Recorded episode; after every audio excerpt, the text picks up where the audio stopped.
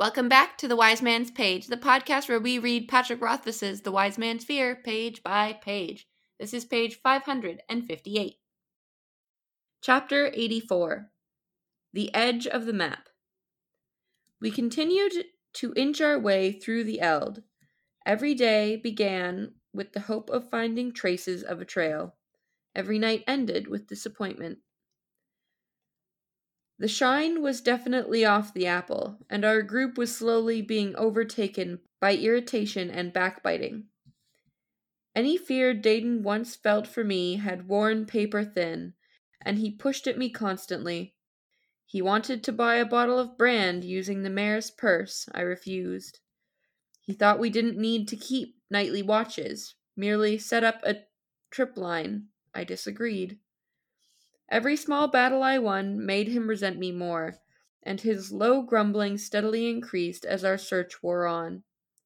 It was never anything so bold as a direct confrontation, just a sporadic peppering of snide comments and sulky insubordination. On the other hand, Tempi and I were slowly moving towards something like friendship. His Aturan was becoming better, and my Ademic had progressed to the point where I could actually be considered inarticulate as opposed to just confusing. I continued to mimic Tempi as he performed his dance, and he continued to ignore me. Now that I'd been doing it for a while, I recognized a hint of martial flavor to it. A slow motion with one arm gave the impression of a punch. A glacial raising of the foot resembled a kick. My arms and legs no longer shook from the effort of moving slowly along with him. But I was still irritated by how clumsy I was. I hate nothing so much as doing a thing badly. For example, there was a portion halfway through that looked easy as breathing. Tempi turned, circling his arms, and took a small step. But whenever I tried to do the same, I inevitably found myself stumbling.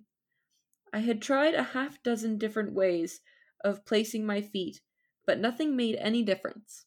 And that's the end of the page. I'm Nick. I'm Jordana. I'm Jeremy. I'd like to point out that I believe that this is the origin of the one perfect step that Kvothe takes at the very end of the book in the epilogue. This is the Ketan, of course, as we know, and at the very end of the book, during the epilogue, the last action that we see Kvothe do before the repeated paragraph, the waystone was his, just as the third silence was his, is behind the tightly shuttered windows, he lifted his hands like a dancer, shifted his weight, and slowly took one single perfect step. The import of that step is established on this page. This is the beginning of his mastery of the Ketan and his beginning of beginning of his path down the Lethani with the Lethani. And uh, he begins to return to it, perhaps, at the very end of this book. Yeah, well, and that's an interesting idea too, because the other things that he seems to have lost are almost like more magical things, whereas the the Ketan, like the, the knowledge of Adem martial arts, would seem to be like something that you couldn't really lose once you had it, right? It just requires you to have a certain degree of control over your your body, right? And like keep in good shape. Yeah, I mean, I mean, I I have a black belt in Taekwondo. I cannot do Taekwondo anymore. Hmm. so like, you do lose it. I can tell you that for sure. Hmm. It's not like riding a bike. Uh, no, not at all. Huh. Fascinating.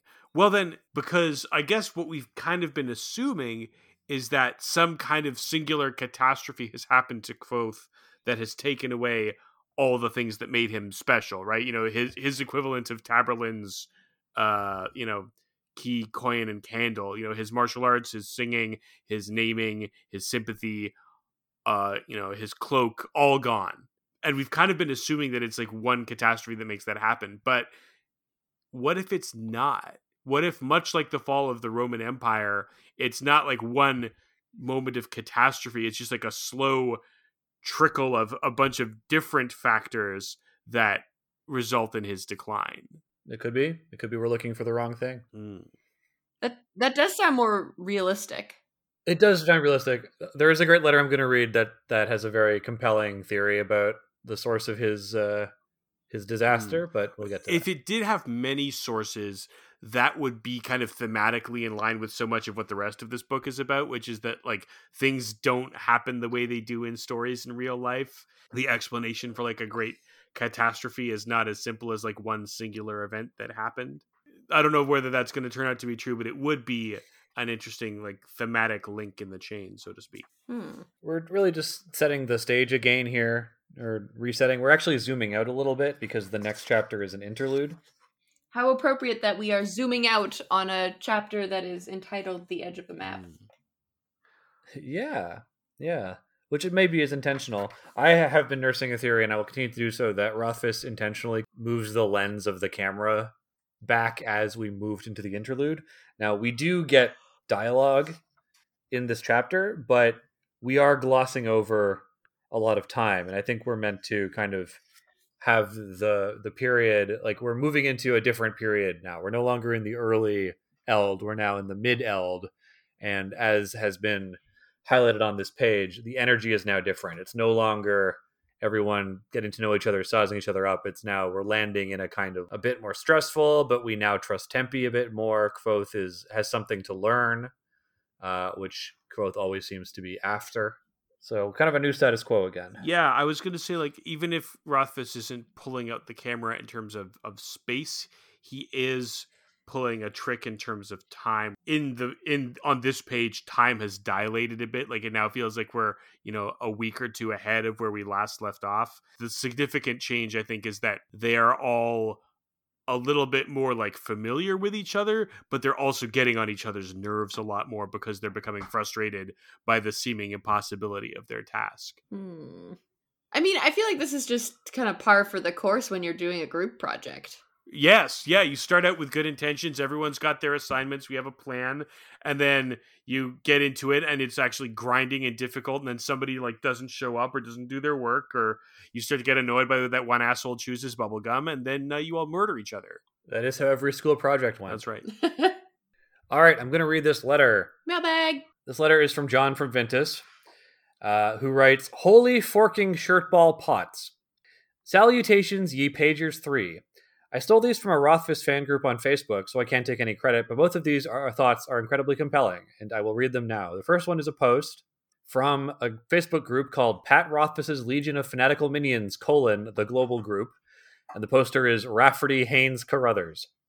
Rafferty Haynes Carruthers posts Theory and Spoilers. The reason that Kvothe as Kote is so unlike his storied self isn't because he's an unreliable narrator per se, but because Denna really does possess that magic she spoke of, where writing a thing down makes it so, and she used that and bound Kvothe's abilities by writing a scathing tale of him and mocking his abilities as lies, only loosely based in fact, making it a lie that he was ever Adem trained or possessed a Ramston steel alar, even binding his ability to slip into spinning leaf to know the names of things. Folly is not his sword Caesura because it was rewritten to be less suited to use, maybe even meant to kill him should he raise it in defense. And then post two uh, is a commenter whose name is cut off, who writes, You've just given me a thought. Alar is belief, really strong belief, that can change the behavior and properties of an object. This is tricky because obviously these are not the same coin, taking a very well trained mind to achieve. Writing cropped belief, a belief you hold to avoid incoming pain. But what about two untrained minds, a hundred, a million? The entire population of Temerant all believing a fact deep in their terrified souls, such as how seven men and women are immortal paranormal beings capable of great and terrible feats. Now imagine a traveling troupe is going around collecting stories about the real history of these seven, how normal and human they were. Why, if enough people were to hear that story, the illusion would shatter, ending their immortality. Now that's something worth killing off before it starts, isn't it?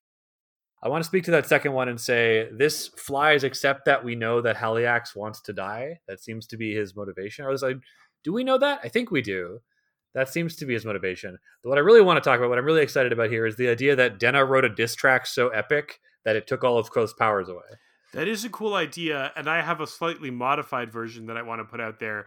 What if the thing that is broken in Kvothe that has taken away his mojo is as simple as he's lost his belief in himself? Like literally, he's like lost the ability to believe that he can do these things.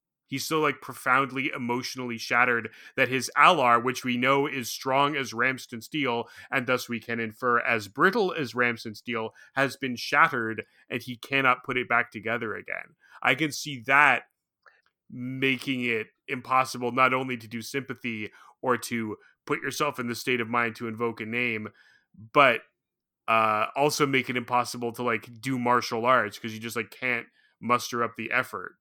I think that that i like i mean i like the den idea too but i wonder and i don't think they're mutually exclusive. She might have you know written a song that wrote her will on the world in such a way as to as to irrevocably shatter Kvothe's alar Now, this is interesting to me because, Jeremy, that theory would have been my number one, and it was when I first read the book. Uh, that Kvothe's, at, Kvothe's thing, Kvothe's countenance was self inflicted because largely he has lost the will to do it. He's lost his, his as you say, his mojo until Rothfuss read chapter one of book three because it's explicit or almost explicit that he's been desperately trying to open the box. So it seems that the box is related. The box isn't just like his stuff. The box is something important that he is desperately trying to get into in the middle of the night. And so now I no longer think that it is a mundane or as mundane as Kvothe just doesn't believe in himself anymore and needs a pep talk. I do think that there's been some some juju for the mojo. i mean I posit to you, sir. Why not both?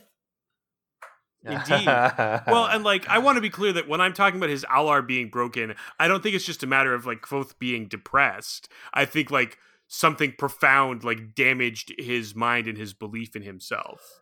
Like it's not just as simple as like he's sad. But i also think that if my theory is true then he could have been futilely try and we see him like you know half-heartedly try or like try but fail to like do the things he's supposed to be able to do. And they don't completely fizzle. They don't like not work. They just you know don't work enough to to save him right? Like he uh i feel like he like tries to piece of sympathy and it does like something tiny but not enough to like do anything. So i think that he might well have been desperately trying to like restore his alar and maybe the key to doing so is in the box. Or maybe he needs his alar to open the box and get his stuff back but because he doesn't have his alar he's resorting to more conventional means to to try and get it I feel like I'm latching onto this theory a little bit because this is a trope in superhero fiction that I always love. A character who is really powerful, but their power only works if they really believe in themselves or variations thereof. Like there's a character whose power is that he's extraordinarily lucky, but his luck only works if he's like always believes that he's doing the right like the most altruistic thing he could be doing and if he tries to use his his powers selfishly it won't work Hmm. Weird. I feel like that power has a lot of flaws. In what sense Well, like, what if you are doing something like righteously, but you don't think you are? And then you can't do that thing, and then you're. damn that sounds like a plot and a pretty good story about this character Oh, fine, shush. I'm just saying it's inconvenient, okay?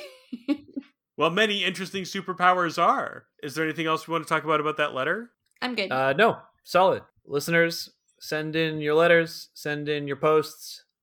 You are the listeners that we love the most. and we'll love you the most tomorrow on another page Of The we. Wait.